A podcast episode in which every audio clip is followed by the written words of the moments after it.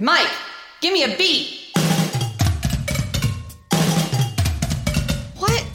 Just what? No, no. What am I supposed to do with that? Let's try it again. Give me a beat.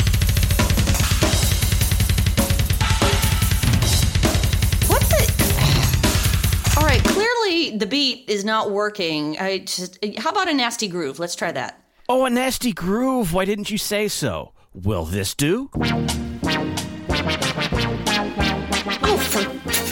Sake, what is wrong with all the DJs around here? We're just gonna have to fire all of you. What? We can't count on anybody. What's a girl gotta do to get a damn beat around here?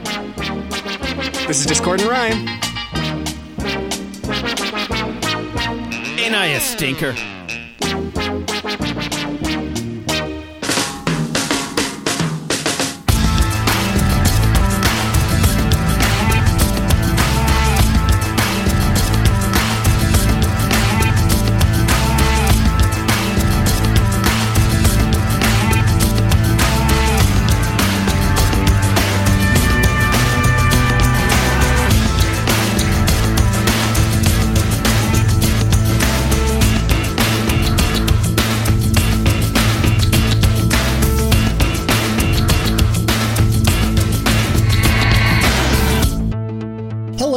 Welcome to Discord and Rhyme, a podcast where we discuss our favorite albums song by song. I'm Phil Maddox, here with. Mike DeFabio. Rich Bunnell. And my name's Amanda. Ms. Rodgers, if you're nasty. And our host this week will be Rich. What album do you have for us this week, Rich? Well, as Amanda alluded to, we were going to be covering the album Control by Janet Jackson from 1986. Ah, excellent. Why have you decided to go with this album? Well, first off, because if uh, if you're familiar with my taste in music at all, it is downright flabbergasting that it took us nine whole episodes to cover an album from the greatest decade in pop music history, the 80s. The second reason is because Janet Jackson is an immensely talented artist with a wide, diverse catalog of major hit singles. And yet, this legacy seems to have been stricken completely from the record since the Super Bowl 38 halftime show, uh, which we'll get to in a moment. Now, I witnessed an enormous resurgence in the popularity of Michael Jackson's music after his death. Janet Jackson is thankfully still alive and will hopefully be for a long time, but her career was more or less murdered in cold blood, and I think it's time for Discord and Rhyme to help resurrect it. Excellent. So let's go around the horn and talk about our own, you know, personal histories with Janet Jackson or this album. Let's start with you, Rich. Okay, so much like the first episode I hosted, Earth, Wind, and Fire, um, my personal history of Janet's music is actually pretty recent, uh, which doesn't mean that I didn't hear her a lot growing up. I, in, in particular, I remember Together Again and Doesn't Really Matter being really enormous hit singles in my teens, uh, especially on VH1, which is how I absorbed most pop music in the late 90s. Um, but it wasn't really a style of music I really embraced at that point in my life. Now, I didn't start seriously listening to Janet until just last year, uh, when I heard "What Have You Done for Me Lately" on the Detroit area throwback hip hop and R and B station, which, uh, by the way, is an interesting phenomenon. It's like i am I'm actually seeing like um, it's basically seeing the Gen X equivalent of classic rock take shape, except it's called throwback hip hop and R and B. Anyway, I digress. Uh, the song had so much harder of an edge than I remembered, and uh, I decided to check out Control out of curiosity. And um, this is an album that I have known for less than a year, and it's the second album I'm covering for this podcast. Uh, it's coming before many of my favorite bands, and that's how much it hooked me. And I'm really, really excited to discuss it. How about you, Amanda? How far back do you and uh, Miss Jackson go? Oh, me and Janet go way back. I have always loved her singles, you know, from the time they were coming out when I was a kid. And some of my friends had her albums, and we would listen to them while we were playing with our Barbies because we were 10. Uh, so you know, I was always quite happy to be part of the Rhythm Nation, but for some reason, I just I stopped hearing her songs on the radio, and she just sort of fell out of my life, which is ridiculous. So listening to this album again after so long has been really, really fun for me, and I'm not going to let her fall away from me again. I have pretty much no history with Janet Jackson at all. I mean, uh, I knew some of her hits. Uh, I, That's the Way Love Goes was inescapable in 1993, but I never. I had nothing against her, but I never really checked her music out. And Rich wanted me to be in this episode, so I was fine with that. But uh, Yeah, that's I- kind of how my episodes go. I kind of just like point to a few people and say, "You, you, you, you're gonna Yeah. listen to this random album."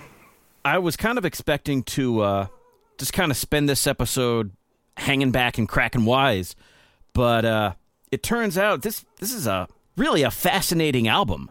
when I started reading about how it was put together and just the sound of the thing is is really interesting to me. And Yeah, this is this is a producer's album. yeah, Oh, yeah. so uh, it ended up ended up being pretty uh, exciting to talk about. Can you guys hear my dog barking in the background? Yeah, I was wondering I whose dog that was. Yeah, It's a callback to the mollusk episode. It's pink eye on my leg. yeah. Just glad it's not my dog. As for me, my experience with Janet Jackson is, if anything, even less than Mike's.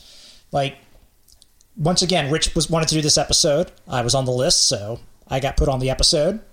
I had never heard the album. Um, I actually just bought it a couple weeks ago because I was on vacation and I knew this episode was coming up, and I found a cheap copy at McKay's Books in Nashville. So a great record store. If you you know, there's a plug for you. If you live in the Nashville area, go to McKay's. I may have heard some of her other hits at some point, but if I have, I don't know it. I mean, I listened to this, and I know there's a bunch of famous songs on this record, but I had not heard any of them until I played this record, like, you know, first, like a week ago when I started listening to it. So I'm coming into this totally cold.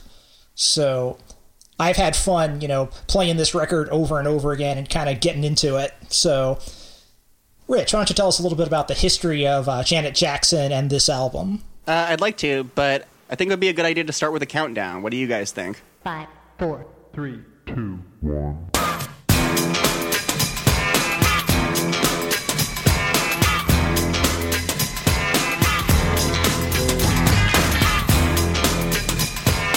So, it would be absolutely dishonest to begin any discussion of Janet Jackson with anything at all but 2004's Super Bowl 38 halftime show, which was a pivotal event not only to Jackson's career in that it destroyed it, uh, but to modern media history in that it changed it.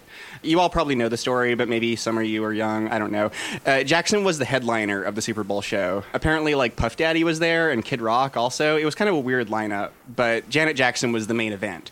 And she performed a medley of her hits that capped off with uh, a surprise appearance by Justin Timberlake, who performed his then hit Rock Your Body. So, as part of their act, uh, he tore off a piece of Jackson's breakaway clothing, in the process, accidentally exposing her right breast to an estimated 77 million viewers. So, the impact of what I will refer to once and only once as Nipplegate, because I don't like that name, it puts the blame on Jackson, like much of what's happened to her. The impact has been enormous. Um, Janet Jackson became the most searched for name in, in internet history at the time, and the demand for the video was one of the inspirations for the founding of YouTube. So, yeah, YouTube happened because of Janet Jackson. But more relevantly to Jackson herself, the resulting coordinated media blackout on her music effectively ended her career, which was surging at the time. Like, she was getting number one hits left and right. Meanwhile, Justin Timberlake escaped unscathed and, in fact, soared to new heights of superstardom with his Future Sex Love Sounds album, which I will admit I like a lot.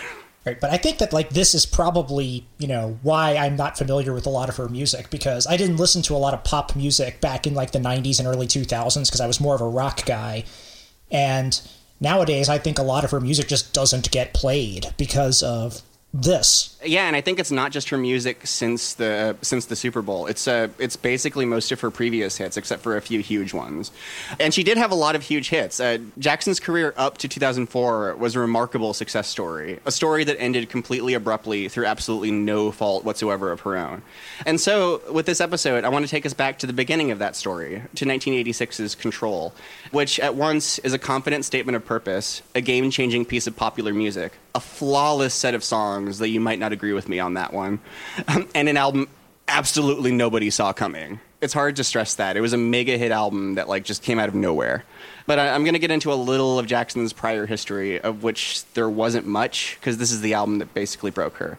So, Janet Damita Jo Jackson did not start off as a singer. She was the actress of the Jackson Collective, with previous roles on both Good Times and Fame among other things. It was mostly soapy stuff. So her father, Joe Jackson, eventually arranged a contract for her with A&M Records, and her, her first two albums, her eponymous 1982 debut and 1984's Dream Street, are mostly just forgettable formulaic dance pop. And I like forgettable formulaic dance pop, but this this stuff isn't particularly good. I'm, I'm going to play a clip for you from a song from Dream Street called "Don't Stand Another Chance," and you'll you'll see what I mean.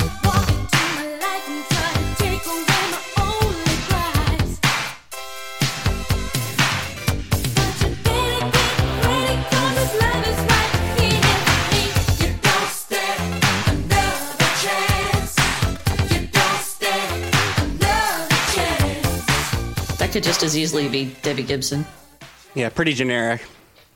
So, after those first two albums, while the Jacksons were out on tour for their disastrous Victory album, which we probably won't ever cover on this podcast, Janet acted out by eloping with singer James DeBarge at just 18 years old and firing her father as her manager.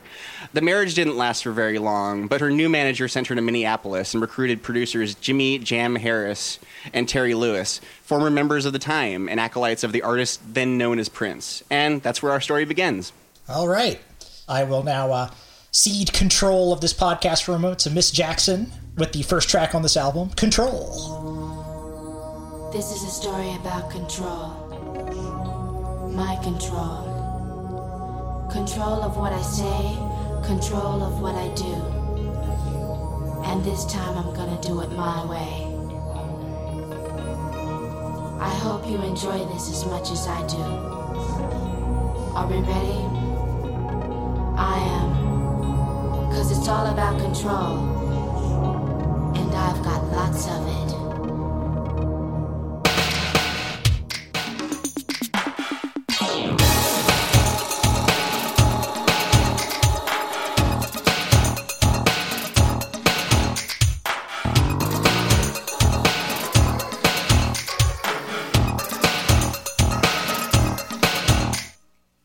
Yeah, so that, that intro right there is a lot like, um, it seems very much influenced by Let's Go Crazy by Prince, but Janet does her own sort of spin on it, I would say.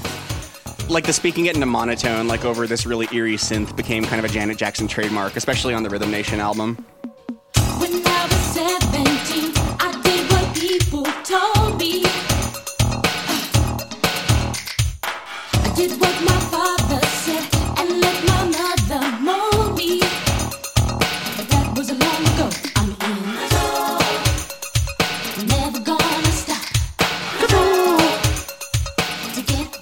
the by long ago, she means like two years. Her, her frame of reference. Uh, that's her whole life. She doesn't even remember like six years of that. Yeah. Okay, so Control, the title track, was the fourth single from the album, and there were a lot of singles from this album, so you'll get used to this. This hit number five on the Hot 100 and topped both the dance club songs and Hot R&B hip hop songs charts. And um, by the way, uh, before I go into the song, I think the dance club songs chart is really interesting because if you look at it, the number one song changes every week. Uh, like dance clubs have a really short attention span as far as like the big hit is concerned, uh, whereas like things can like you know conquer the Hot 100 for like half the year. Anyway, as for the song itself, I promise this episode is going to focus on Janet Jackson primarily, but you can't talk about this album without talking about producers Jam and Lewis, two men who somehow still manage not to look douchey in fedoras. So, Jam and Lewis started out as part of Prince's protege band at the time, uh, but they angered the Purple One when they were in Atlanta for a production gig, and a snowstorm caused them to miss a time gig in San Antonio. And you do not piss off Prince. So Prince fined and fired them, and the duo suddenly had nothing but free time and a lot of cool gear sitting around. One thing that they also had, and that's especially apparent on this track, is a truly unique personal style of working with recording artists. And this is where they really struck gold on this album. So what happened is that during the day, they would just go to movies with Janet Jackson and hang out with her at any number of like Minnesota's bazillion lakes uh, to get to know her.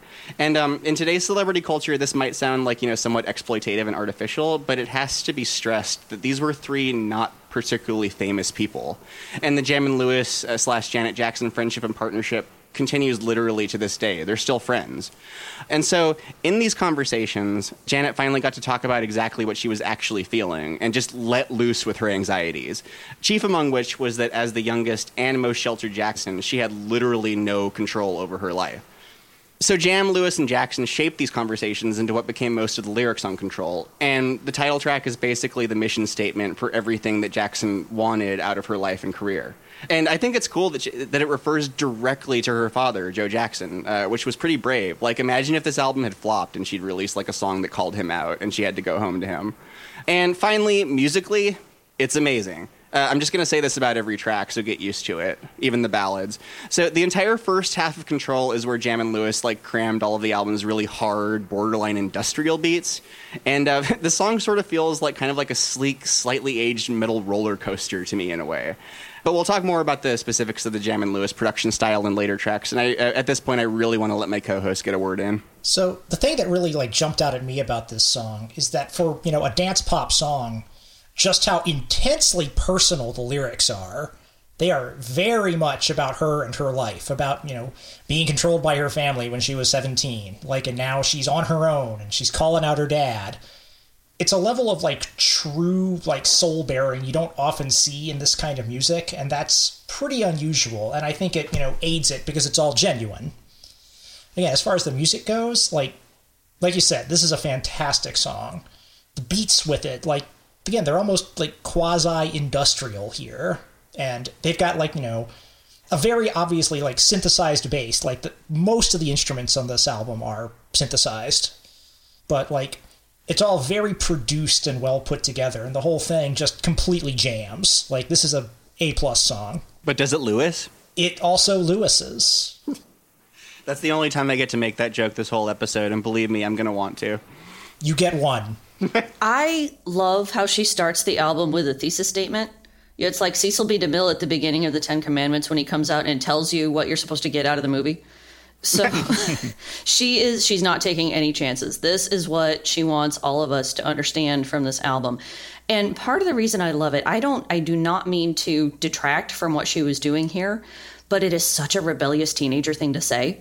Oh yeah. And to be fair, she had more to rebel against than a lot of kids do, and she busted out a lot more dramatically than most kids do. Um, but I just, I, I think it's kind of adorable how she talks about how when she was 17, she used to let people control her, but now she's controlling herself.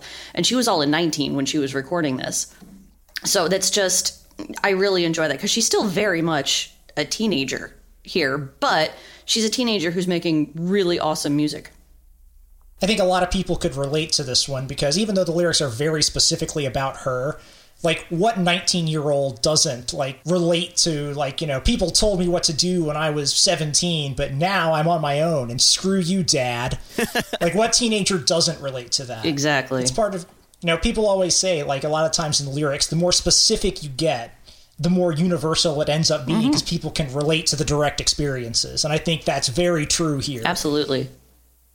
I had never heard this song. This is most of this album actually I had never heard until a couple of months ago. And what struck me about it is that every single sound in this song is like it has a, a neon sign attached to it that just says 1986 in huge letters. But the way the song is put together, it's aged a lot better than you would think for a song made with the sort of sonic palette it was made with. All these sounds are bouncing across the stereo field. There's every little percussion hit gets its own kind of space in the mix. It's very interesting to listen to.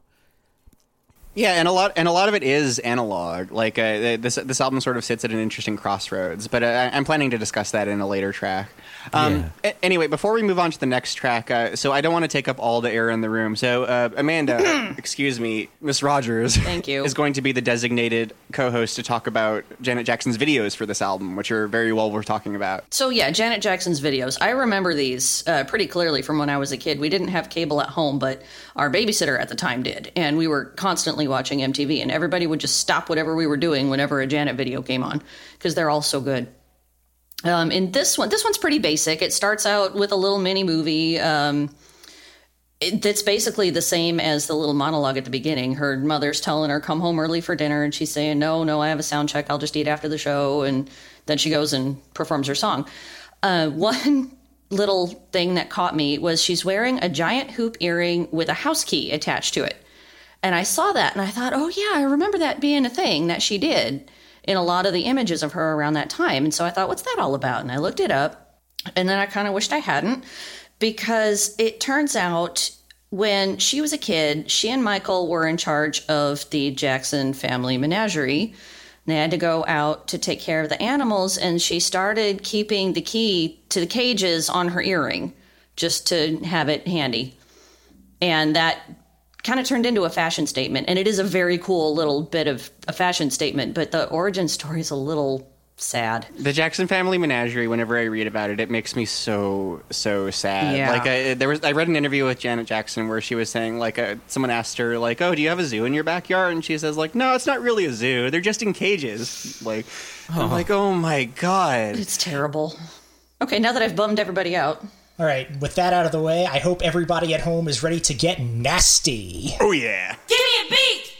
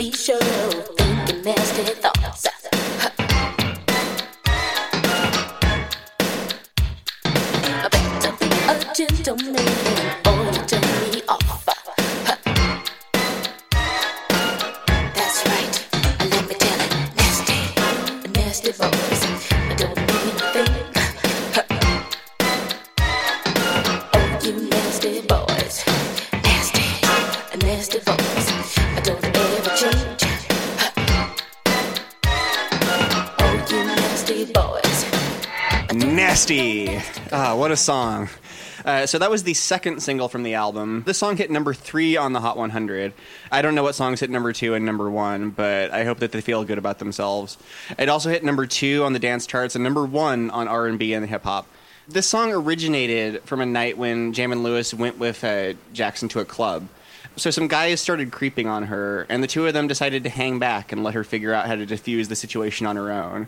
Which in 2018, that does sound like you know not the best approach, but they were keeping watch in case the guys started anything. Anyway, Janet came back and said, uh, "Those guys were saying nasty things to me. I don't like nasty boys." And their response, "Great, let's turn it into a song." Hence, that's where nasty comes from. So, in coaching Jackson's vocal delivery for this song, um, Jam and Lewis aimed to bring out what they saw as the raw aggressiveness of hip hop, uh, which was still basically an exclusively male genre at this time, and still largely is, but especially was in the 80s. And uh, it definitely worked. Like, this song is almost nothing but iconic moments, and a lot of that rests on her vocal performance. And uh, the most iconic moment is this one right here.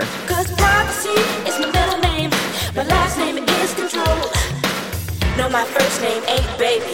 It's Janet. Miss Jackson if you're nasty. Nasty boy. So Janet's last name is Control, but her name is Miss Jackson only if you're nasty. So I guess she has conditional last names. So Phil, how would you express that in code? Like if guess- if nasty, then like if self.type equals nasty, then set last name equals Jackson. Else set last name equals control. awesome. I'm I glad we finally have that set in the stone. So we have some nasty code for you. The only other thing I have to say is that in what has already become a recurring theme on this podcast, I first learned about this song from Weird Al's polka rendition on his Polka Party medley. Being parodied by Weird Al as a sign a musician has made it, but being included on a polka medley is at least an honorable mention, since there's only so much space on an album. Nasty, nasty boys nasty, nasty boys don't ever change. Oh, you nasty boys. I like this part. he says don't ever change like it's a good thing, like you're writing somebody's yearbook. Don't ever change. Don't ever stop being nasty. exactly.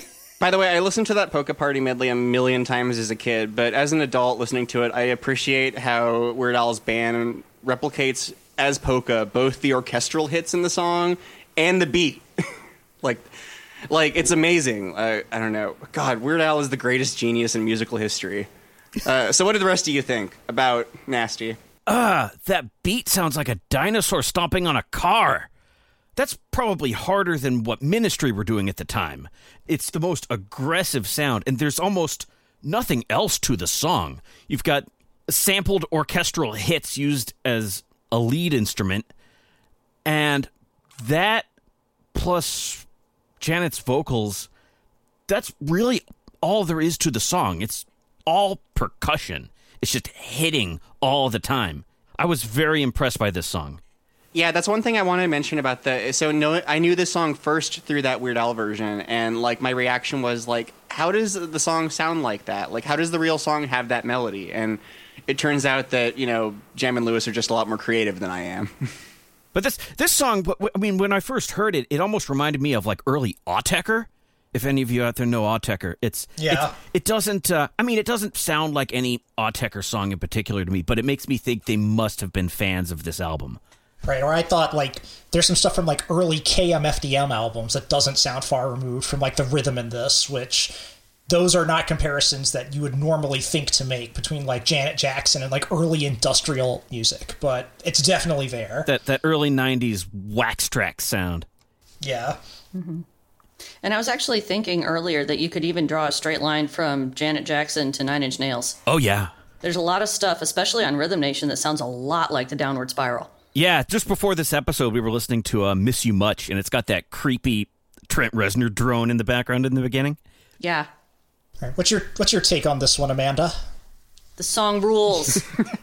I mean, Fair. I mean, that the riff is amazing. The lyrics are fantastic, even though there's not very many of them. They're really well put together, and that is one hell of a vocal performance. I mean, her voice at this point wasn't really that strong, uh, which is a valid criticism to make of the album, but that is not a weakness here. She sells this really, really powerfully. And I also really enjoy those little asides throughout where she says, I could learn to like this, or I like this part. And she says, I like this part right before my favorite part of the song, where she just loses her temper and starts yelling. I also really enjoy learning that her full name is actually Janet Privacy Control, but you can call her Ms. Jackson. and also just the overall construction of the song. It's not very, except for that beat, which is rock solid through the whole thing. It's not very consistent. It just kind of goes all over the place, and there's little variations on the theme throughout, and it just, it kind of sounds like it's all over the place. But everything is very careful and very deliberate. It all just, I mean, put together. It, this song is freaking amazing, you guys. It's by far my favorite one on this album. Oh yeah, definitely. It's my favorite song on this album too. It's not even close. It's definitely the best song ever written about professional wrestlers Brian Knobbs and Jerry Sags. I agree. What? All the late 80s, early 90s, like WWF fans that we have in our listener base will recognize them as the Nasty Boys. All three of them. Yeah. Oh, you think there's three? That's you're being very generous with three. Well, there's three, but we have like four listeners, so like that, it's a very sizable part of our demographic. But but one thing about uh, the song is the the way the the lyrics are, you know, obviously condemning like nast those nasty boys. But the way the song is, it's kind of got almost kind of a hard like kind of a nasty groove, as Janet says at one point in the song. If you're not paying too close to the attention, if you're not paying too close attention to the lyrics, the song kind of sounds like it could very easily be pro nastiness, even though it's decidedly anti nasty. But oh yeah, it's great. That beat is like you know, I really like early like industrial music, and this kind of caught me off guard when I heard it because again, I hadn't heard this before it caught me off guard with how much it resembled a lot of like you know mid 80s late 90s like Wax Trax style industrial music but yeah everybody else covered it pretty well but this is just this is my favorite song on the record by a lot Yeah, Phil, when I asked you to do to cover this album with me, I wasn't sure if you'd be into it. I'm glad that it found a way into your heart through your industrial fandom. Yes Let's hear about the video though. This one has quite a video. The video is so cool.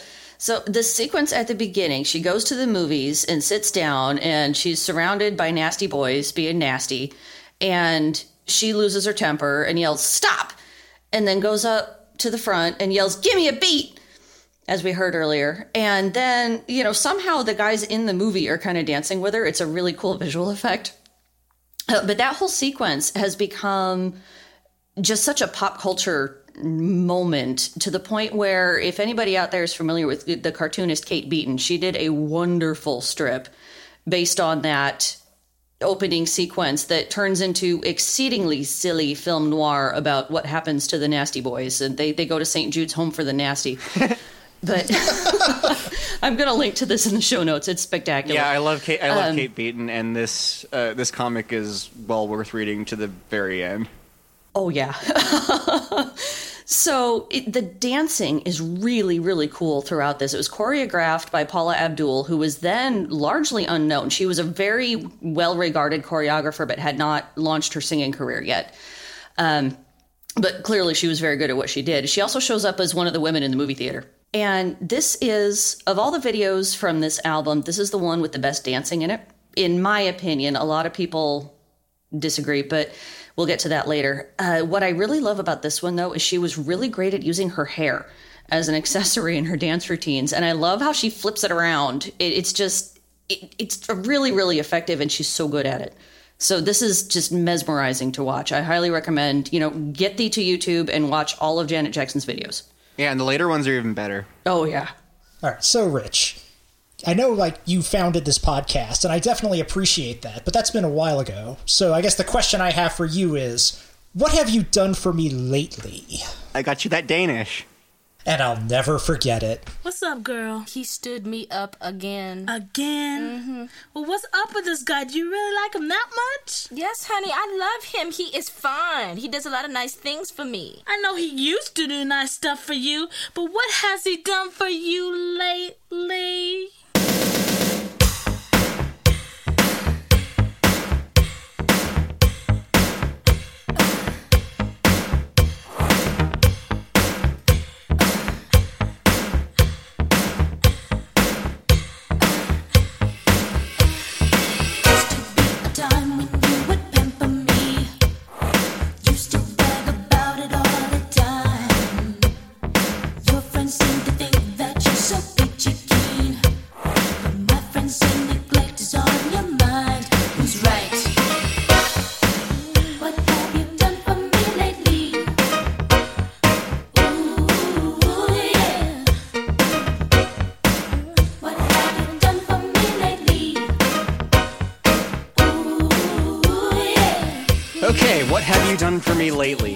Good question. So this was the first single from the album. Uh, it hit number four on the Hot 100, number two dance, number one R&B slash hip hop.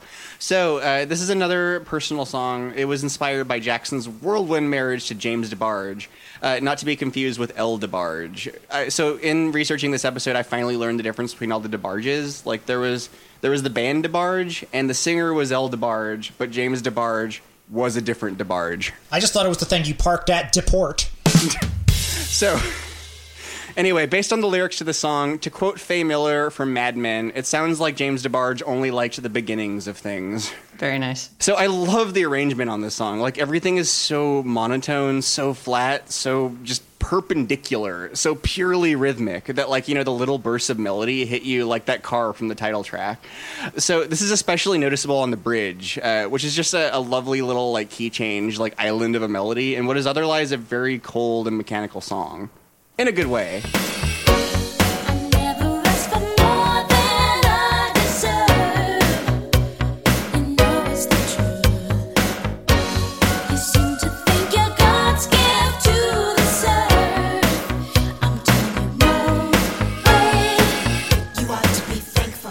Yeah, this one's another one that is pretty dang great.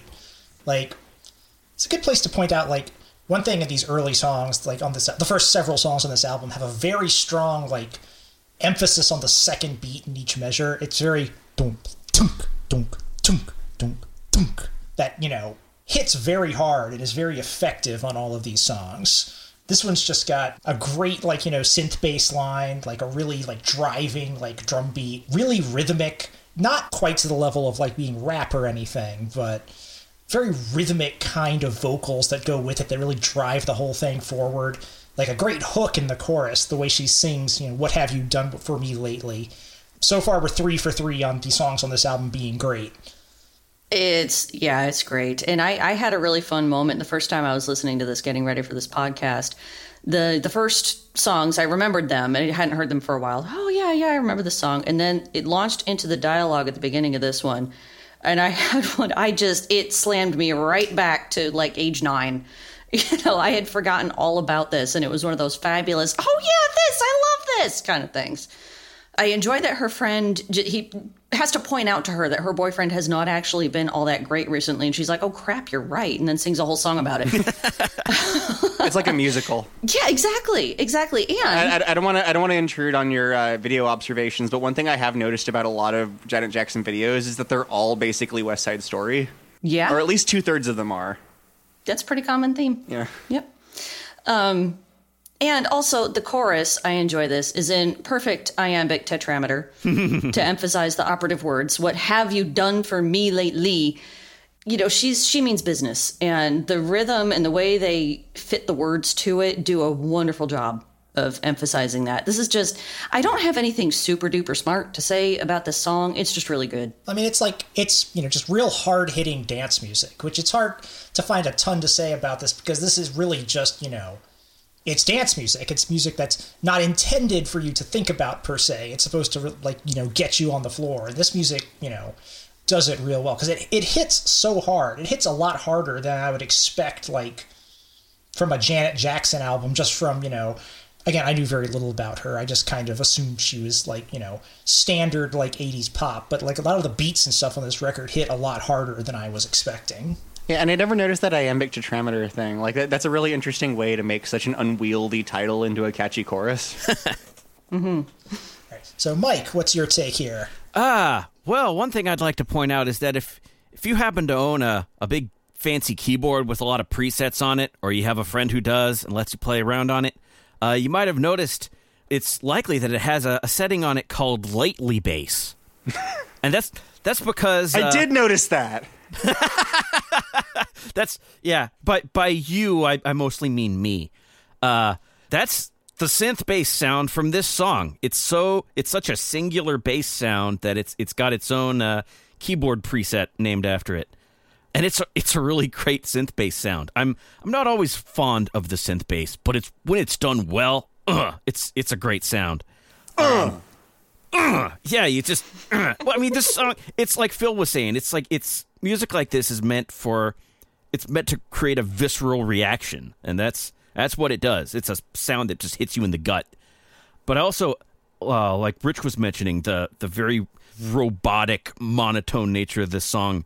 It's it is that, but it also manages to somehow get funky in a way that only machines can.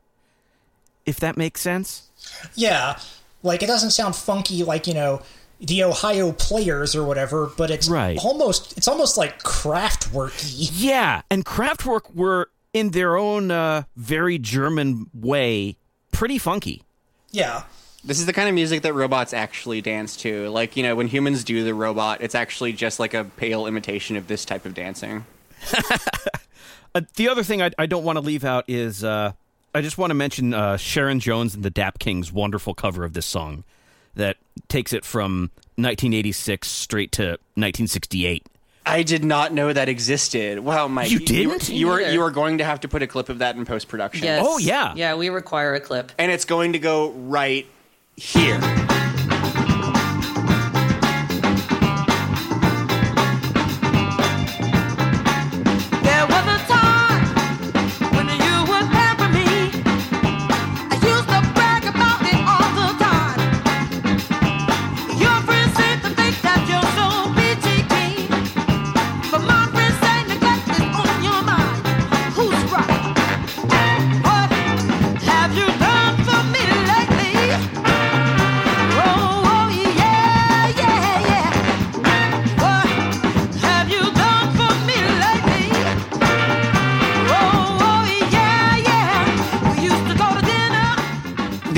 I forgot to uh, I forgot to mention is that this song has like a for a while there's this like jazz piano going on in the background, which is really cool. Like something Oh, that yeah. you wouldn't expect to hear in a song like this. Um, the song also has a video, as you would expect. It does. This is a great music video, and the true star of this video is a gentleman whom pop culture would come to know as Mr. Heckles. At this point in his life, he is a simple fry cook, but already showing signs of the chronic grouchiness that would come to define his character. At some point after this, he moved into an apartment in Greenwich Village, right below two women who constantly tormented him by stomping around their apartment constantly. Fed up with this situation, he later faked his own death and moved to Albuquerque, where he found a position running a scrapyard and conducted important experiments in electromagnetism. Wow, going really hard with the AMC references this episode. yeah. But more seriously, this is another beautifully choreographed dance video, and Mr. Heckles is in it. I forgot to write down the name of the actor. I really should have. I think it was Cary Grant. Yeah, Cary Grant. hmm So Janet and her friend are sitting at a diner, and her friend points out that her boyfriend kind of sucks. And then it turns into a dance off between Janet and her friends and all the boys in the diner, one of whom appears to be her boyfriend, and Mr. Heckles is glaring at them from behind the counter the whole time. And eventually everybody else clears out. It's just Janet and her guy, who seem to be having a good time by this point, but at the very end, she turns to the camera and says, This is wild, I swear. And she looks pretty angry, so I, I kind of doubt this relationship is going to last very much longer. I need a sequel. Maybe we'll get one. Maybe. anyway, let's move on to the next track on this album, track four, You Can Be Mine.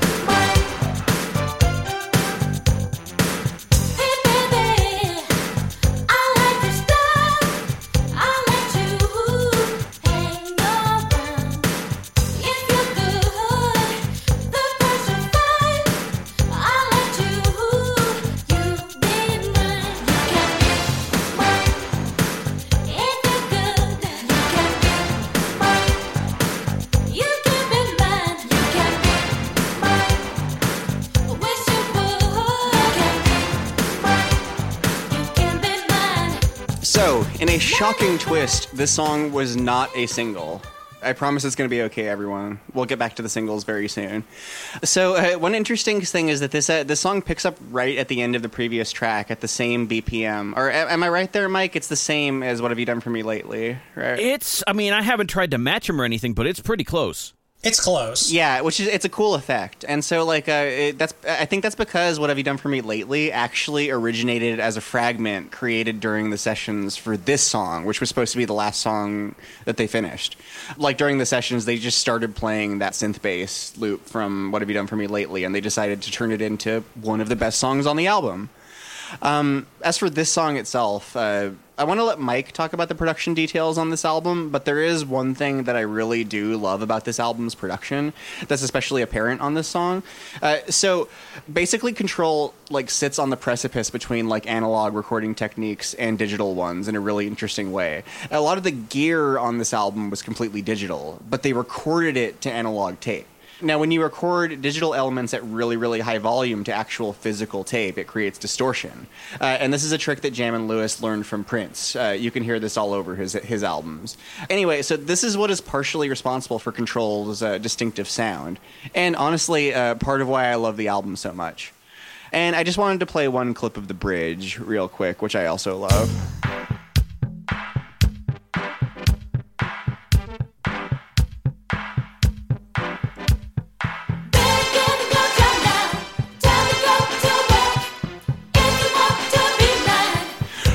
Right stuff.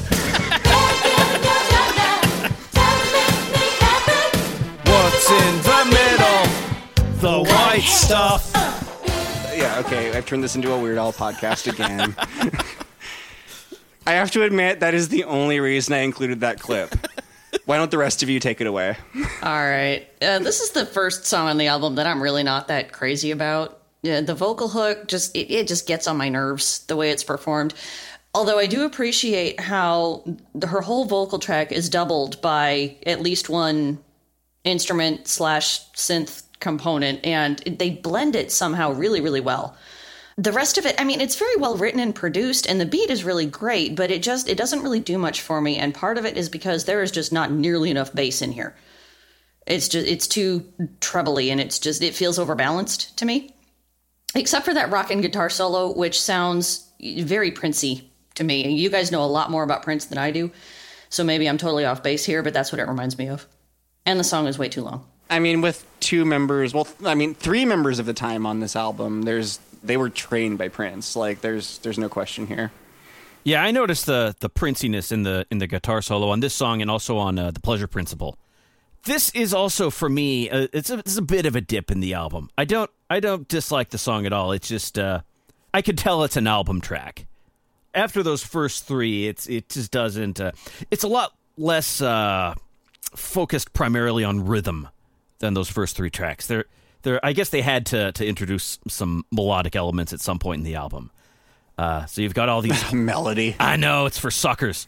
Uh, you've got all these synth horns and things. This might be an interesting time since I don't have much else to say about the song to mention all the cool gear they were using. There is so much.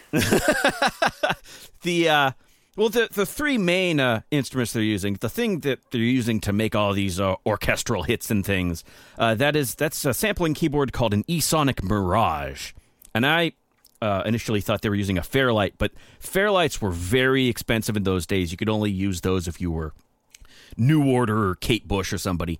And I'm going to throw in this little anecdote because I don't know when we're going to get to do a New Order episode, and I have to get it out. But when New Order first acquired a Fairlight, you know what the first thing they did was?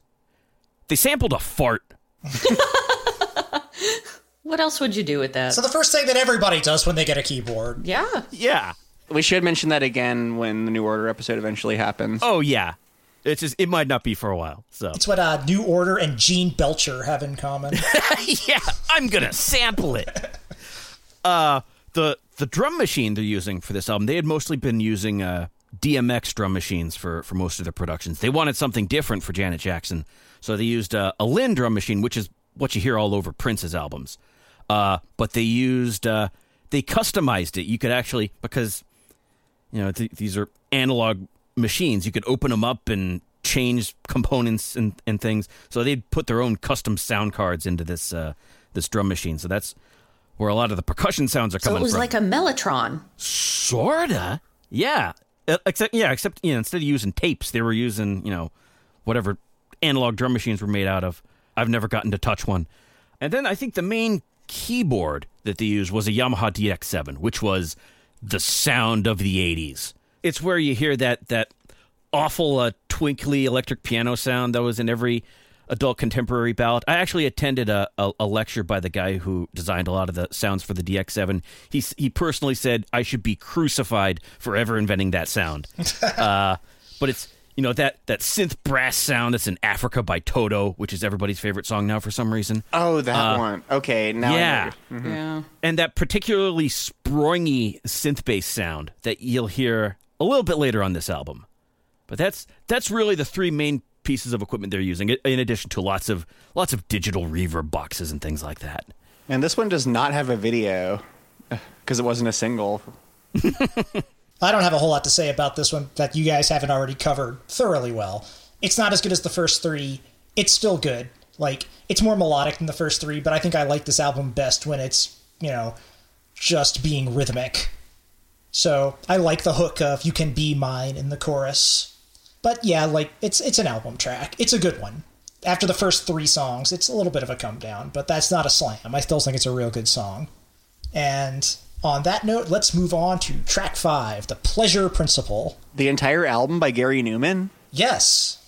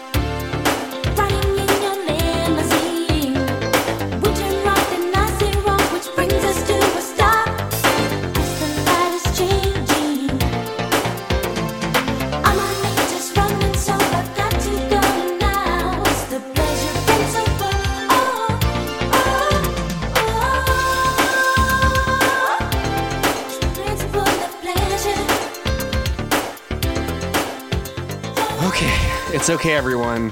We're back to singles. Uh, this was the sixth single from the album. Uh, there were a lot of singles, uh, as I said before. This hit number 14 on the charts, but it topped both the R&B and dance charts because it is a banger. So side two is where control lightens up a lot because uh, side one's more abrasive industrial beats are replaced by like you know sunnier, lighter pop songs. And I'm sorry about that, Phil. Um, but there are still some interesting production flourishes on it. No, I like everything grim and dark at all times. That, that's my Norwegian black metal sound. You're welcome.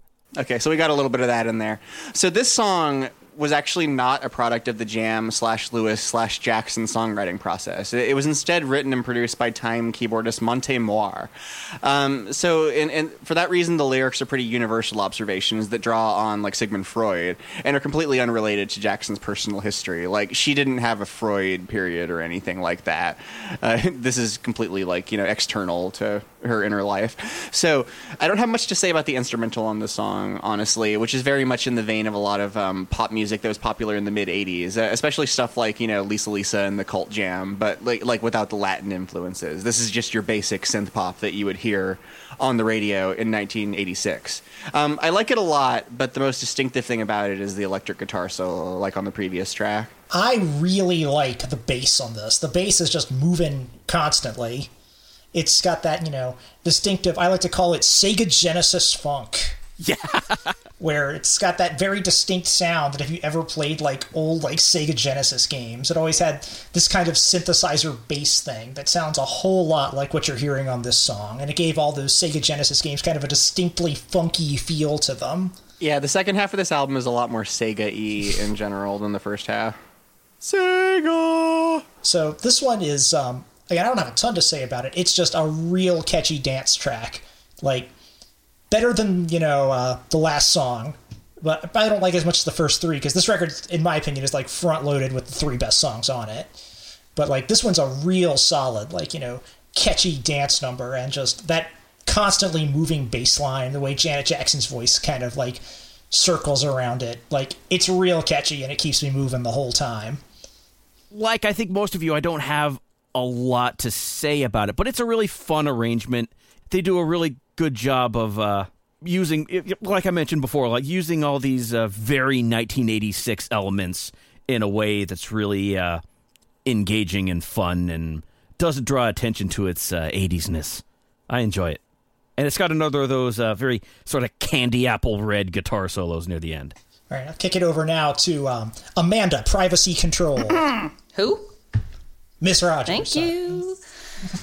so, okay, I make a lot of jokes about being an elderly crone, but here I'm being very serious here. When I kids these days and their slang, I have to admit that I don't totally know what is a banger. And oh. I thought about that when you said this was rich because I, I I wouldn't have thought that because I just don't hear a whole lot of banging. Oh uh, no! Uh, so a banger doesn't mean like it's a song one bangs to. I think of it like as a well as as an older millennial like the rest of you. I think of it as a song I would go running to because I'm an older millennial trying to like prevent my body from decaying by running. I thought it referred to a song that Van Morrison recorded during his contract sessions for Bang Records. It also refers to a sausage. Yes. A banger is simply a song that slaps in the whip. It's as simple as that. Okay. so this song to me though is less banger and more mash. It I don't I don't know. I just find it kind of mushy and boring and there's clearly something going on that I'm just not picking up on cuz the whole world seems to love it and I just don't I don't. I find it kind of dull and I can't I can remember how the chorus goes with where she says, you know, the pleasure principle and I have no idea how the rest of the song goes and I've listened to it about 75 times in the last week. But the video is a different story. and I'm apparently just here to talk about the videos. So here we go. It was directed by Dominic Sena, Sena, Sena, I don't know how to say that. Uh, who directed quite a few music videos around this time for a whole bunch of different people, including several for the songs on Rhythm Nation, which came after this, and more recently the film Gone in 60 Seconds. If any of you have seen that, I have not. Uh, the choreographer for this one was Barry either Lather or Lather. I don't know how to say anybody's names. He was a dancer in the videos for Nasty and When I Think of You, both of which were choreographed by Paula Abdul. So these two guys, combined with Janet Jackson, made for a video that left a huge impression on pop culture. Everybody loves it. It gets talked about all the time as one of her best. It was nominated for Best Female Video at the 1988 MTV Video Music Awards, and it won for Best Choreography. The video itself is pretty simple. Janet walks into an empty warehouse to practice a dance routine, but it is an amazing dance routine, and it's just mesmerizing to watch. And a lot of it at this point in her career looks very Michael Jackson influenced, and her moves aren't quite as sharp as they would get later on, but she still wipes up the floor with most other dancers. One thing I thought was really neat is the way it's edited makes it look like there's a body double in some parts, but it's all her, including the backflip. She worked incredibly hard on that video, and you can see the evidence. There's one very brief scene where you can see a bandage over a fresh cut on her hand. Because apparently, the bit with the chair was especially difficult to get right, unsurprisingly, and she she did herself some damage while she was doing this. She worked incredibly hard on this, and it really pays off. It's a cool video. Yeah, I love it. It's like one of the um, it's one of the primordial like you know person dances in a warehouse '80s video. Yeah, it, this is like what Footloose wanted to be. See, I need to watch these because I haven't actually watched any of these videos. Oh, I've just listened to the album. The ones from Control aren't her best videos. The Rhythm Nation ones are pretty great though, but uh, they're definitely worth seeing. Wasn't that like a POD thing? We are, we are. Janet Jackson's Rhythm Nation. That was dumb. All right, let's ignore the incredibly stupid thing I just said and instead think about the next track on this record, When I Think of You. Well, now we have to include that, Phil. Oh, I assumed it was getting included.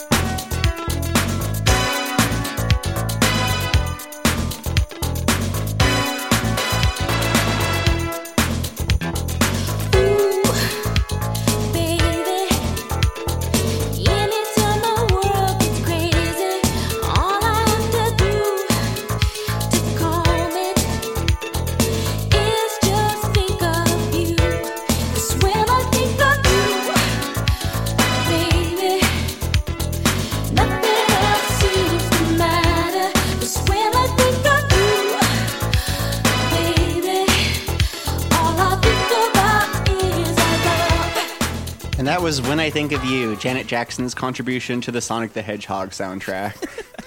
and that's my one video game reference this episode. So, this was the third single from the album, and actually the only one to top the Hot 100. This was her first number one hit, the first of many, but the only one from this album. It also topped the dance charts, and it hit number three on the R&B slash hip hop charts. Um, and uh, so, one one funny thing, the album was played in advance for the rest of the Jackson family, except Michael, who was off being famous, I guess. And they singled this song out as the hit. Uh, so you know they knew what they were talking about. Though, despite the song's contemporary success, I would say it hasn't endured the way, like, say, "Nasty" has. But again, um, that's not entirely Janet Jackson's fault. In fact, I would say it's not her fault at all. Um, but it's still probably my favorite song on the album. Like, I just I, I'm way into this kind of like you know bouncy video game sounding stuff. Like, it's just so happy. Um, the chime at the beginning of the song like picks up really beautifully, in particular from the end of the Pleasure Principle, uh, which I, I wanted to get one thing out of the way. This album is ridiculously well sequenced. It's one of the best sequenced albums I can think of. There's just such such a great flow to it. And the other thing I wanted to mention, uh, we've mentioned orchestral hits a few times, and this is probably a good time to talk about them because this song is just slathered in them. Uh, and we should probably define them, huh? Like, uh, so, so, Mike, what what exactly is an orchestral hit? Like, uh, it's it's an orchestra playing one note at the same time, essentially, right? Like, Yeah, it's just a sample of an orchestra playing a big loud note, or maybe a chord. Uh, the the most famous one, the one that got used a lot, was taken from uh, Stravinsky's Firebird Suite, at the beginning of uh, the Infernal Dance. It's just got this. I love that orchestral hits come from Stravinsky. Yeah, of course it's Stravinsky, right? But that's that's the beginning of, of the Infernal Dance section of the Firebird Suite. There's this big, loud, shrieking chord, and that's that's what popped up in a lot of in a lot of dance music. Listeners at home, if you're confused, we're going to put a clip here of the bridge from Yes's Owner of a Lonely Heart, which is just a mountain of orchestral hits. And it rules.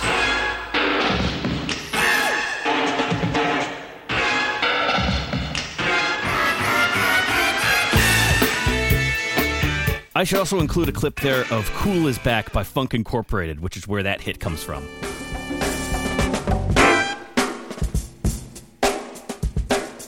Fun fact the fact that all the orchestral hits came from Stravinsky is why the first time somebody used an orchestral hit, the audience immediately burned Paris down. This joke is for John, who is not on this episode. But he's listening. We love you, John. but uh, most of what I remember from this song, which it's a good song. I mean, I, again, I still love the first three songs the most, but what I mostly remember about this one is that bass line. Bong, bong, bong, ba-dong, dong, dong, dong, dong, dong, dong, dong, dong, dong, dong, dong, dong, dong, dong, dong. I just wanted to harmonize with you, Phil. Yes, thank you. I appreciate it. But it's a real catchy little bass line, and then, you know, you get the, you know, nice counterpoint with the horns and everything. It's it's a catchy, good pop song. Not like, you know, my all-time favorite kind of music or anything, but like this one's catchy and I like it. But I don't have a ton to say about it other than it's catchy and it's fun. How about you, Amanda? I this is a great song, and I was complaining earlier about not enough bass. That is not a problem here. That bass line is amazing. It's a great way to start off the song. This is probably my second favorite on the album after Nasty, um, and it's also it, it's just a nice change of tone from the prior hits. It's nice to have a happy one instead of an angry one. You know, it's this isn't a change like in the album as a whole, but of the singles, I think this is the most cheerful song that came out on the radio. And Rich, I think you're right that it hasn't lasted as long as Nasty, like in the public consciousness, but still, as soon as I saw the title of the song, I could sing it to myself. I remembered exactly how it went. It's I have to admit, I somehow went my whole life up to hearing Control without hearing this famous song. Oh, So really? That, that that might be my bad. My wife has absolutely heard it. well, as we as we established earlier, I think I'm the only one of the four of us who was listening to top 40 radio in the 80s and early 90s. So yeah, I remember all these very well. Um, but yeah, I mean, like most of the songs on this album, I just I don't have a whole lot of intelligent insight. They're just really good songs, and there's a lot more. There's more to them than you notice just on the surface. You have to pay attention to pick up on everything, but there is a lot to dig into there. It's just that you guys are a lot smarter about actually picking that apart than I am. So I'm just going to sit here and say these are really good songs. Go watch the videos. I always think I like this song less than I do. It's not one of the songs I think about when, you know, somebody mentions the album or anything. But when you think of this song, Well, when it was playing just now when we were listening to it, I found myself doing a little chair dance. Not not a prominent one, but you know, grooving a little. It's it's a very enjoyable song. I I really like that uh, curiously high sounding synth bass that really does sound like it's coming out of a video game. That's that uh, that's that DX7 I was mentioning before. Uh, and those the huge, you know, horn hits that come in that uh just kind of they seem to be there just solely to disrupt the song almost. It's like it's it was the song was getting a little too smooth, so they had to punch those in there to sh- to shake you up. yeah, I, like for, I, I forgot to mention this, but those those horn, uh, well, yeah, just all of the horns and orchestral hits. I, like my, my mental picture of this song, I, I imagine Janet cruising in a convertible with the top down on a clear sunny day, like punctuated by glorious bursts of sunlight. Like it almost feels like the a bunch of lens flares are like bursting around her or something. I, that's just my head though. Hmm. But what about the video, Amanda? I, sorry, right. I mean Miss Rodgers. That's right. Well, in this installment of Ms. Rodgers' Video Corner, uh, this is it, this is a really good one. Uh, it's I, it might be my favorite of the videos that came out of this album. Uh, because it's kind of a precursor to the video for All Right, uh, which I'll talk about later. And it was done by the same director, Julien Temple. Um, he also directed the film Absolute Beginners with David Bowie and Sade, and apparently the video is similar to that film, but I haven't seen it. I think Ben has, so, you know, Ben, go watch this and compare them for me. Um, but it's part of that subgenre of Janet Jackson videos called Janet Dances Around Town Flashing Her Beautiful Smile at Everybody. And that's that's a great subgenre. I really enjoy it. And the nifty thing about this one is it's done, or at least to look like, in one long continuous shot. There are a few cuts, but they're very subtle and you don't really notice them. Um, it was choreographed again by Paula Abdul, and some parts were staged by the legendary Michael Kidd. So this is a really, really fun visual experience. I mean, if you've seen the video for All Right, which is very popular and famous, um, it turn, it's like a giant block party. Basically, the, Janet gets the entire town dancing, and the gimmick throughout the video is she keeps bumping into the same actor but in different costumes so it's you know like different incarnations of the same guy that she's thinking about and then he fades away and then he pops up again later and as a different person and it's just it's it's just a fun subtle nice dance party go watch it it's good One thing I like about the video is there's a running gag about like this like white store owner who keeps on like um, Oh, yeah. complaining about the party that's going Yeah. on, and then at the end the cops show up and he gets arrested. Yep. because that's what would actually happen. yeah But- yeah he's hollering at all them kids to get off his lawn and then the cops come and haul him away for being a buzzkill And with that up, let's move on to track lucky number seven here. He doesn't know I'm alive.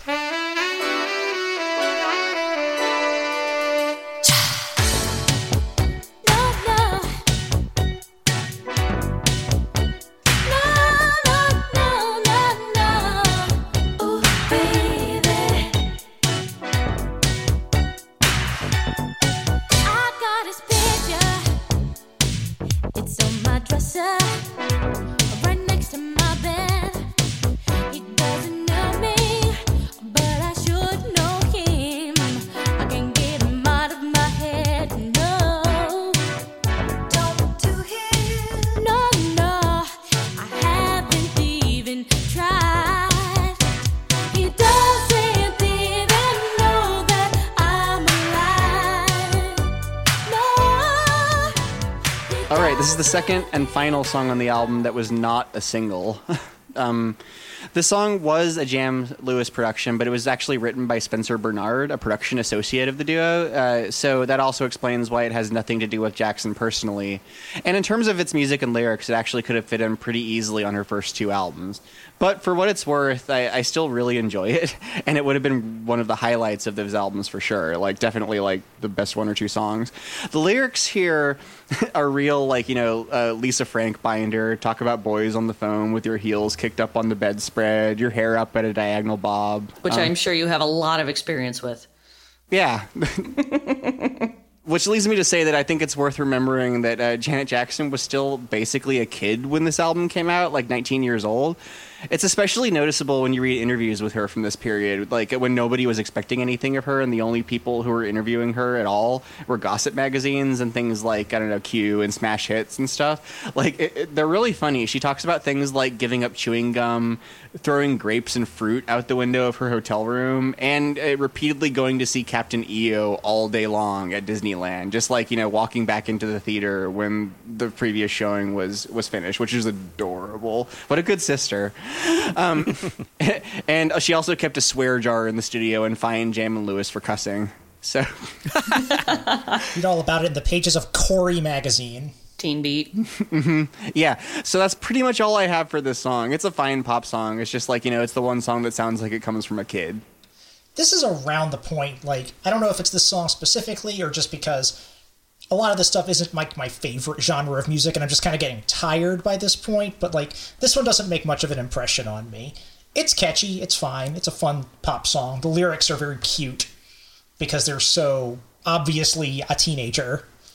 I enjoy it while it's playing, but it doesn't really leave much of an impression on me.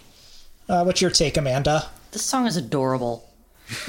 It, It really is. stands out to me because this is the one song on the album where she sounds like a teenager. I mean, the rest of it, the rest of the song sounds very adult.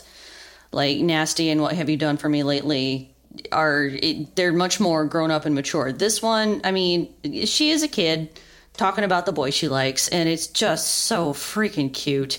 Especially when her friend is trying to tell her, just talk to him. And she's like, no way! it's so just such a teenager thing and again very universal you were right about that rich i mean we've all done that And there's also in the verse where she talks about calling him, there's that embarrassed little giggle, which is just the cutest freaking thing in the world. and, and she laughs a lot in her songs, and it always comes across very natural and very charming. So, you know, completely the opposite of Joni Mitchell and Big Yellow Taxi.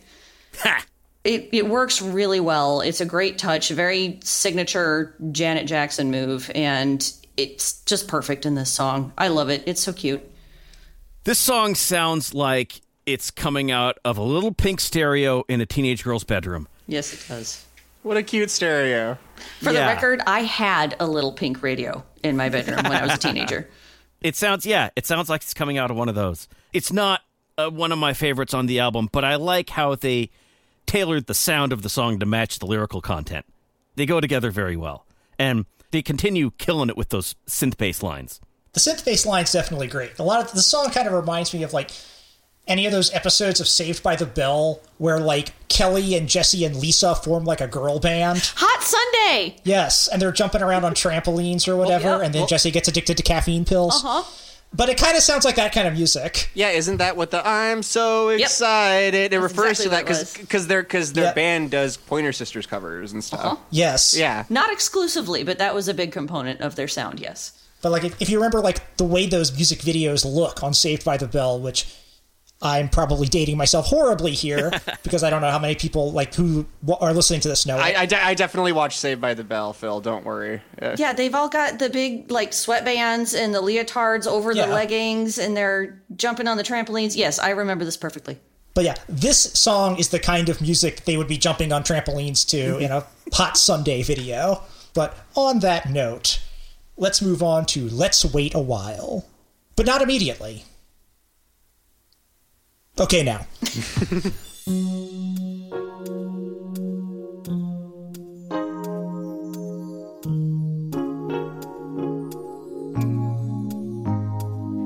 There's something I want to tell you.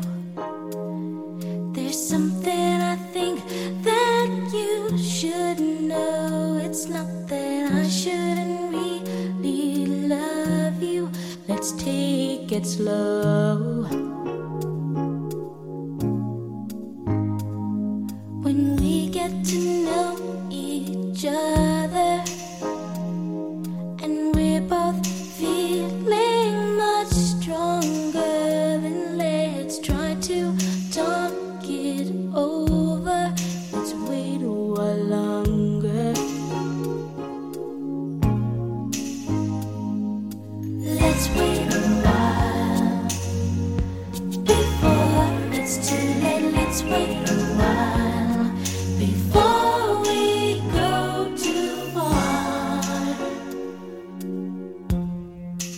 Listen to the reverb on those finger snaps, though. Wow, yeah. Well, now that you point it out. I never thought about finger snaps as a thing that could have reverb. No. Fingers are too small for that. It's like she's snapping her fingers in a stadium by herself. And she could do that because she's Janet can do that. Jackson. it's true. So let's wait a while. This was the fifth single from the album. This hit number two on the Hot 100 behind some song I've never heard of, so I'm not going to mention it.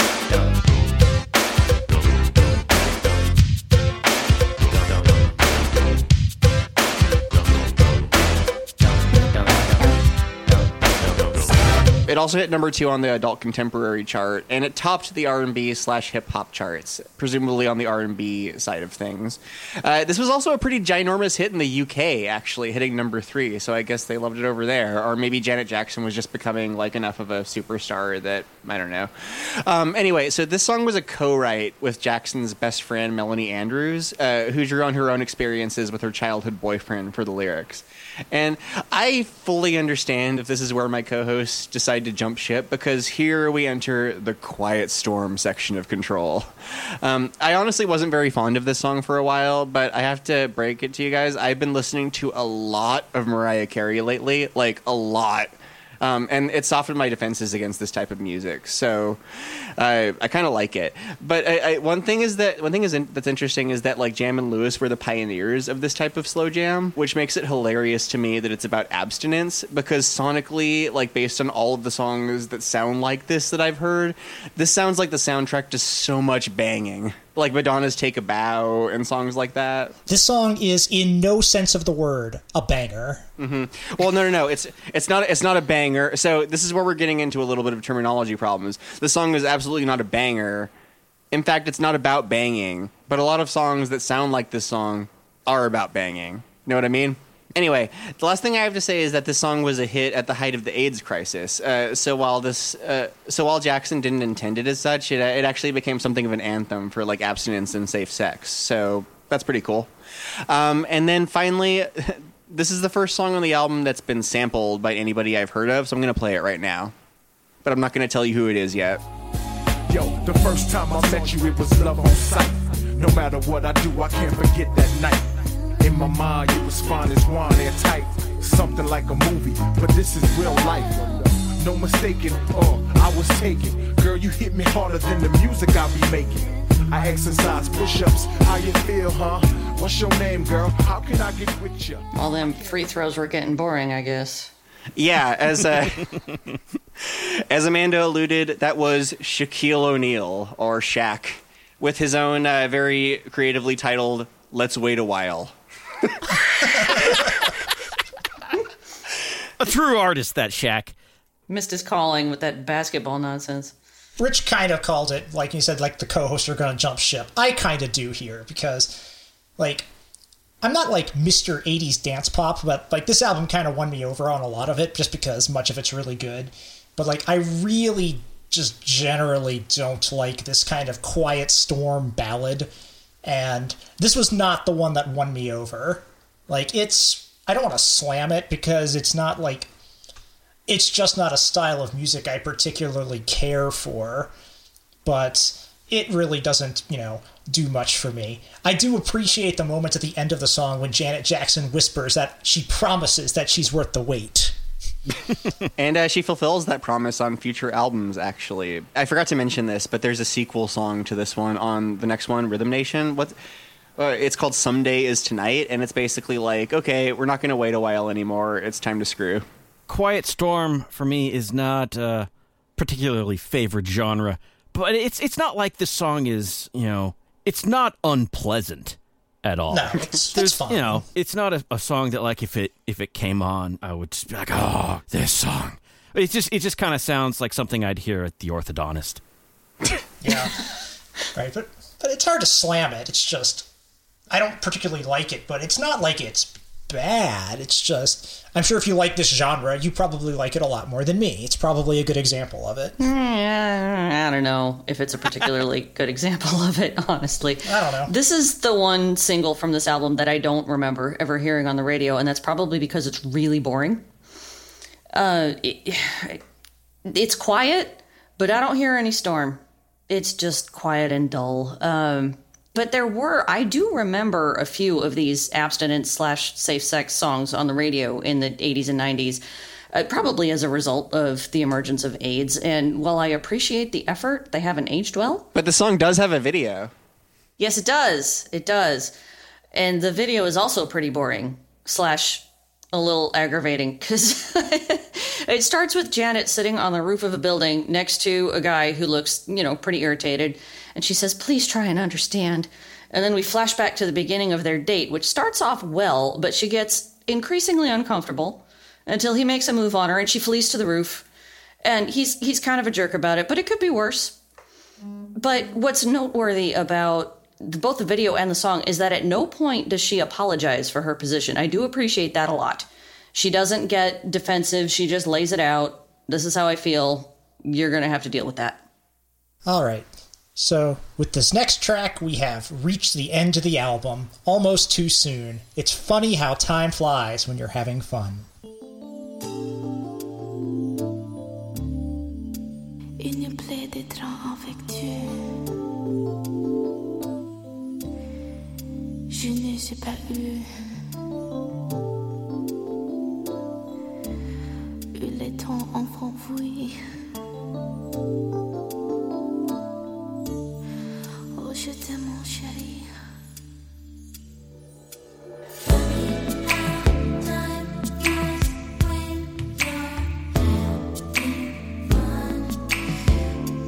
Baby.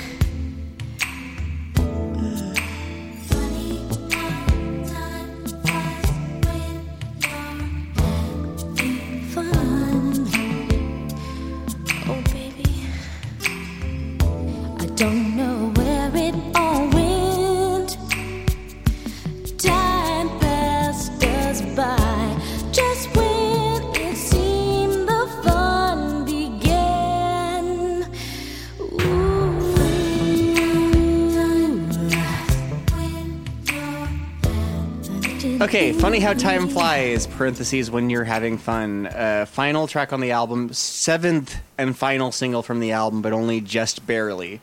It was released exclusively as a physical single in the UK and Australia, and as an airplay only single in the US, which means it was ineligible for the Hot 100 according to the rules at the time.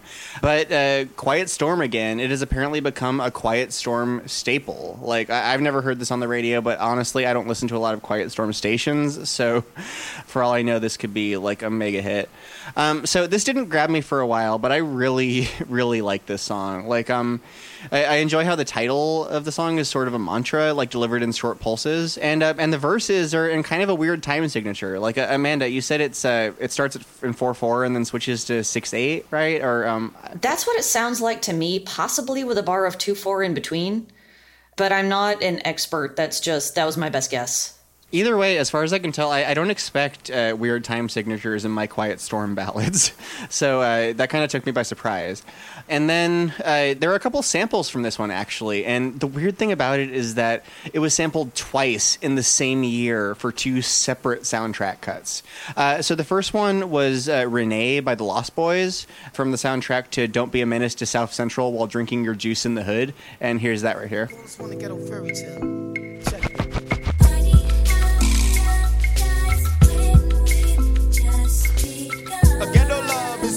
That we live by. Day by day, I wonder why my shorty had to die.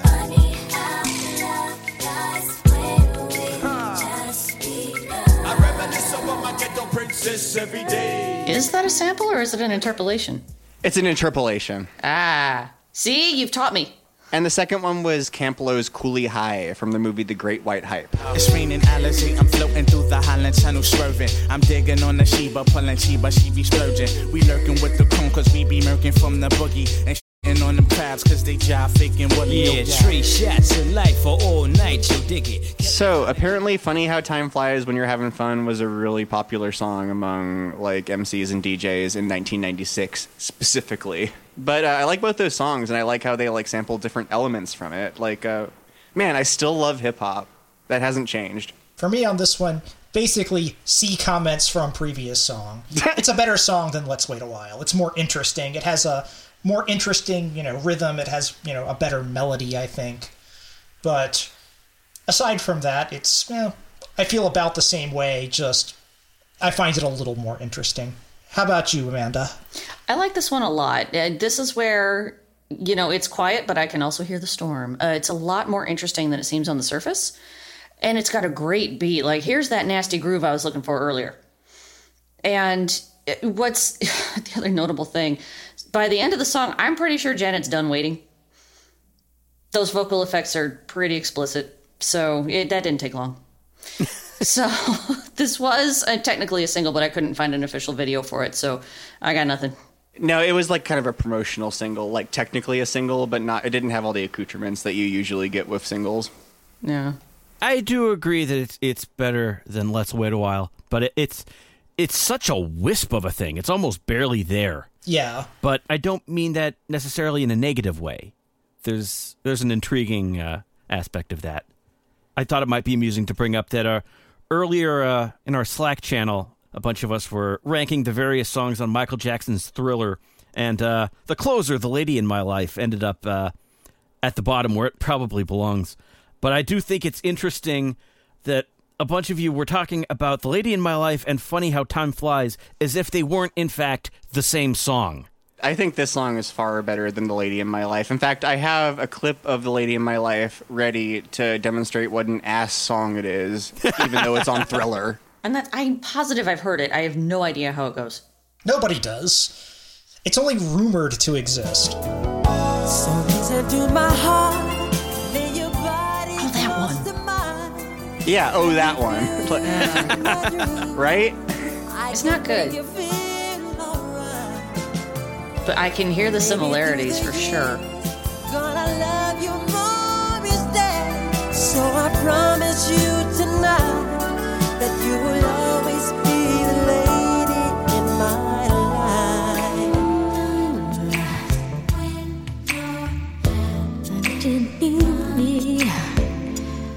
Yeah, so so personally, I like "Funny How Time Flies" way more than "The Lady in My Life," and honestly, like uh, I wanted to come to my most controversial statement of the podcast, and one that I believe in strongly: "Control better than Thriller." yeah, Okay. I, I don't disagree. Like I um I think the ballads on this album, like I don't love the ballads on this record, but I think they're better than the ballads on Thriller because I don't like any of the ballads on Thriller. And the best songs on this, like Control, What Have You Done For Me Lately, and especially Nasty, are at least as good as anything on Thriller. Like, I think Thriller is a somewhat overrated album. It's good, but it's somewhat overrated. Whereas, like, this album, like, really kind of surprised me, like, you know, by how much I liked it. I would imagine that in the future, like, I will probably listen to this album more times than I listen to Thriller in the future. I don't want to be contrarian. I hate being pointlessly contrarian. I love Thriller. I grew up with Thriller, but my point is that like Thriller has become part of the canon, and you honestly never hear that about Control, and it's part of the whole just like complete erasing of Janet Jackson's legacy. Like you never, you'll you'll see it come up in like you know best albums of the '80s list, but it just doesn't have like the same like um reputation that Thriller has. It's never gotten like a deluxe reissue or anything like that. It's just No. And I think it's truly worth it. I think that this is a wonderful, like truly excellent album. Like honestly, like this album is why I love doing this podcast. Like as usual, I went in wanting to recommend a, bunch of fun pop songs to listeners, but there is just so much history and depth to every track here. And just the whole story is very inspiring. Like this ragtag group of rejects from the Jackson family and the time, like discovering their latent chemistry, creating a mega hit album that nobody saw coming, and then ultimately like temporarily but ultimately changing the face of popular music. Like if you think about it like Michael Jackson's Dangerous and Prince's Diamonds and Pearls and everything with the new power generation, both of them are basically copying the Janet Jackson Jam and Lewis sound. Like when I left you I was but a learner, but now they are the master. I think it's amazing. And New Jack Swing is not uh, a style that's known for having aged particularly well. No, I but it's reached the point in the in the nostalgia cycle where people are starting to love it again. Like there's that Bruno Mars song with Cardi B, uh, Well, Finesse. true. But it's Yeah. like you, you know, you don't hear uh, Bell Biv DeVoe's "Poison" and think, "Wow, what a timeless song." But uh, Oh, I do. You don't. but uh, but the the songs on here are so uh, smartly arranged that it's uh, it's held up a lot better than a lot of uh, a lot of other examples of that genre. I I didn't come up with a, a more interesting ending for that sentence, but my statement stands. Yeah, this album's held up quite well. Like I said earlier, like I came into it completely cold and didn't know much about it. I didn't even really know what it was going to sound like. And I ended up enjoying it quite a bit, aside from like, you know, the Quiet Storm songs, which I'm again just not my thing. But yeah, I enjoyed this album thoroughly. I've quite enjoyed like delving into it the last week or so, getting ready for this podcast. I will probably check out some other Janet Jackson albums. It's a great album. I don't know why I let Janet fall out of my life. Um, probably just because she fell out of everybody's lives. She was shoved out of everybody's lives because of Justin freaking Timberlake, who's I'm sorry, I just he's always struck me as a major tool. I don't like him at all.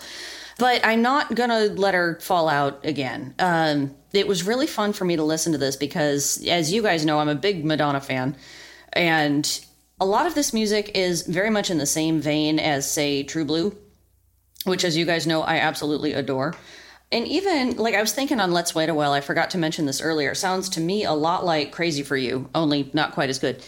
So that has been it's been so much fun for me to revisit and rediscover this and I'm really really grateful Rich that you brought this album up cuz I'm I'm keeping it now. I'm not going to let it fall away again. Me neither. So I said earlier, you know, I will probably be checking out more Janet Jackson because this album has intrigued me. Where would you recommend I go for further listening, Rich? Well, you should just go in order, honestly. This is my favorite Janet Jackson album, but it launched a creative and commercial streak that lasted up until the Super Bowl um, and just slightly thereafter. Obviously, the one to go next is the follow up album, Rhythm Nation 1814. Um, it's not one of my personal favorites by her, but uh, Amanda, you wanted to stump for it. Rhythm Nation, it rules. Uh, I think it's even better than this album. It's similar to this, it's the same kind of sound, but it's tightened up considerably. Also, her voice has noticeably matured, which really helps a lot. They dealt with the lack of bass. There is plenty of bass on that album, which I really, really love. I require a lot of bass in my music. And what's also really cool is the whole world agrees with me. This is the only album, Rhythm Nation is, in the history of the Billboard Hot 100 to have seven singles hit the top five the only album to have hits on the charts in three separate calendar years 1989, 90, and 91. And besides all that, I defy anyone to find me a song catchier than the title track on Rhythm Nation. Not to mention the videos that came out of that. This was an era when music videos were extremely important, uh, much more so than they are now. And the ones off of this album were just, I mean, they set the bar so high for everybody else. Like, All Right, especially, was the best thing on MTV in 1989. So if you do nothing else after you listen to this episode, whether you get any of Janet Jackson's actual albums or not, go watch her music videos. They are all terrific. Yeah, you should definitely watch the video for All Right. It's a really great like um well it's another one of those like Janet walks around and like brightens everyone's day on a street Yeah. videos, but it has like appearances by Cab Calloway and Cyd Charisse. Yes, and Janet is strolling around town in an impeccably tailored zoot suit of all things and perfect red lipstick, and no one in history has ever looked cooler than that. Spinning a bagel on her finger. Yes. like she's having a true New York day. It's true. And then she stops and dances with Cyd Charisse outside of a dress shop, and they're all they're on their way to a Cab Calloway show. Yeah, it's it's great. I do really like the Rhythm Nation album. It's not one of my personal favorites. The reason is one, it's super duper long and doesn't really justify the length, and uh, two, it's a one thing I love about Control is the like I said earlier is the way it sort of like sits at the border between analog and digital. At this point,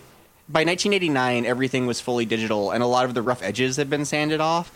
So like everything is very clean, like very sparkly, and it loses a little bit of the charm from Control for me. But every Janet Jackson uh, fan should have Rhythm Nation. It is like her crowning achievement as far as like culture is concerned.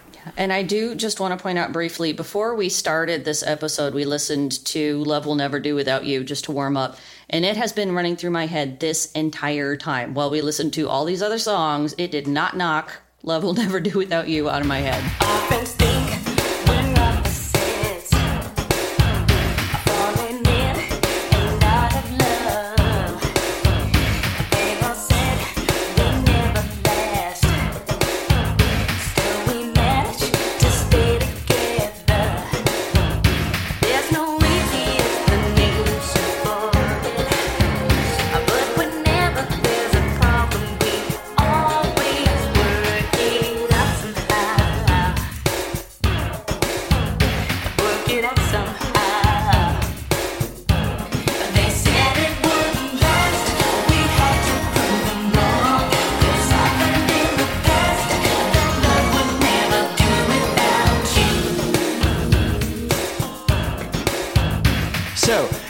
As her other albums are concerned, um, my second favorite album by her is The Velvet Rope from 1997, which is really like moody, but not quite downbeat. It has like this really like super crisp R&B production that I like. But my favorite song on the album is this song called Empty, uh, which is notable not only for being a late 90s song that gets the internet right on a psychological level, really rare, but it also has a backing track that sounds straight off of Homogenic by Bjork.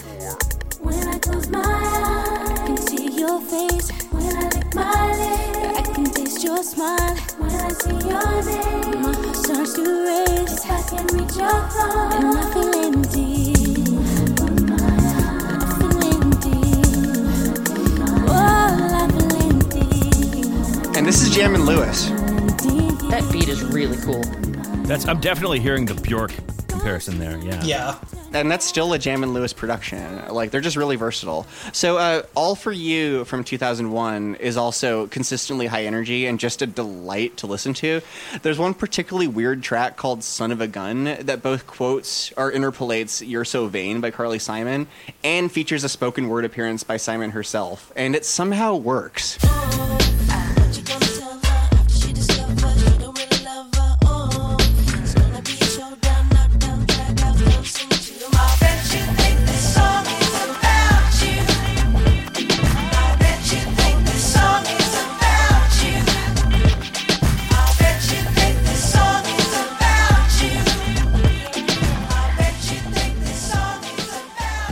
like that a lot.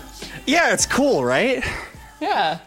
Yeah, when I read about that song, I was expecting to hate it, but like she really does a good job with that hook. And then finally, don't call it a comeback. Uh, she has a new single and an as yet untitled new album or EP. I can't remember. The song is pretty solid, though you have to have a stomach for modern, super precise production techniques and Daddy Yankee.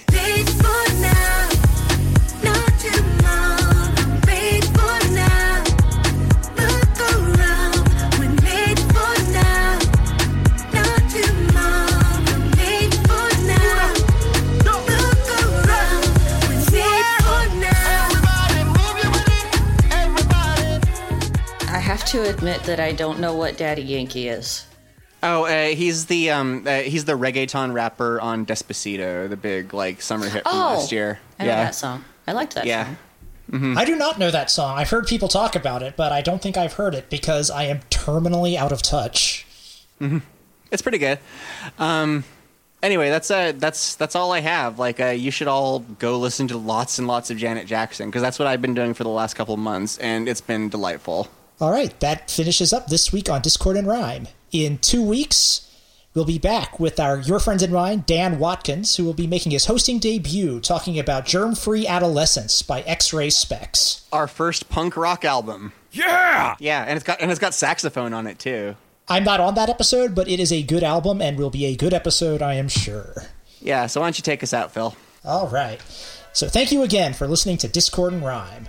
You can buy or stream Control and other albums by Janet Jackson at all of the usual retailers, including your local Sam Goody.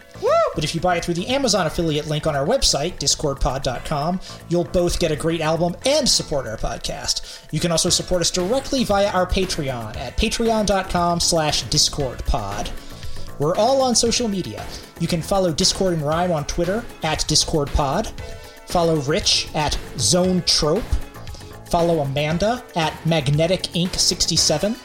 Follow me at PA Maddox. But you can't follow Mike because he isn't on Twitter due to there being too many nasty boys.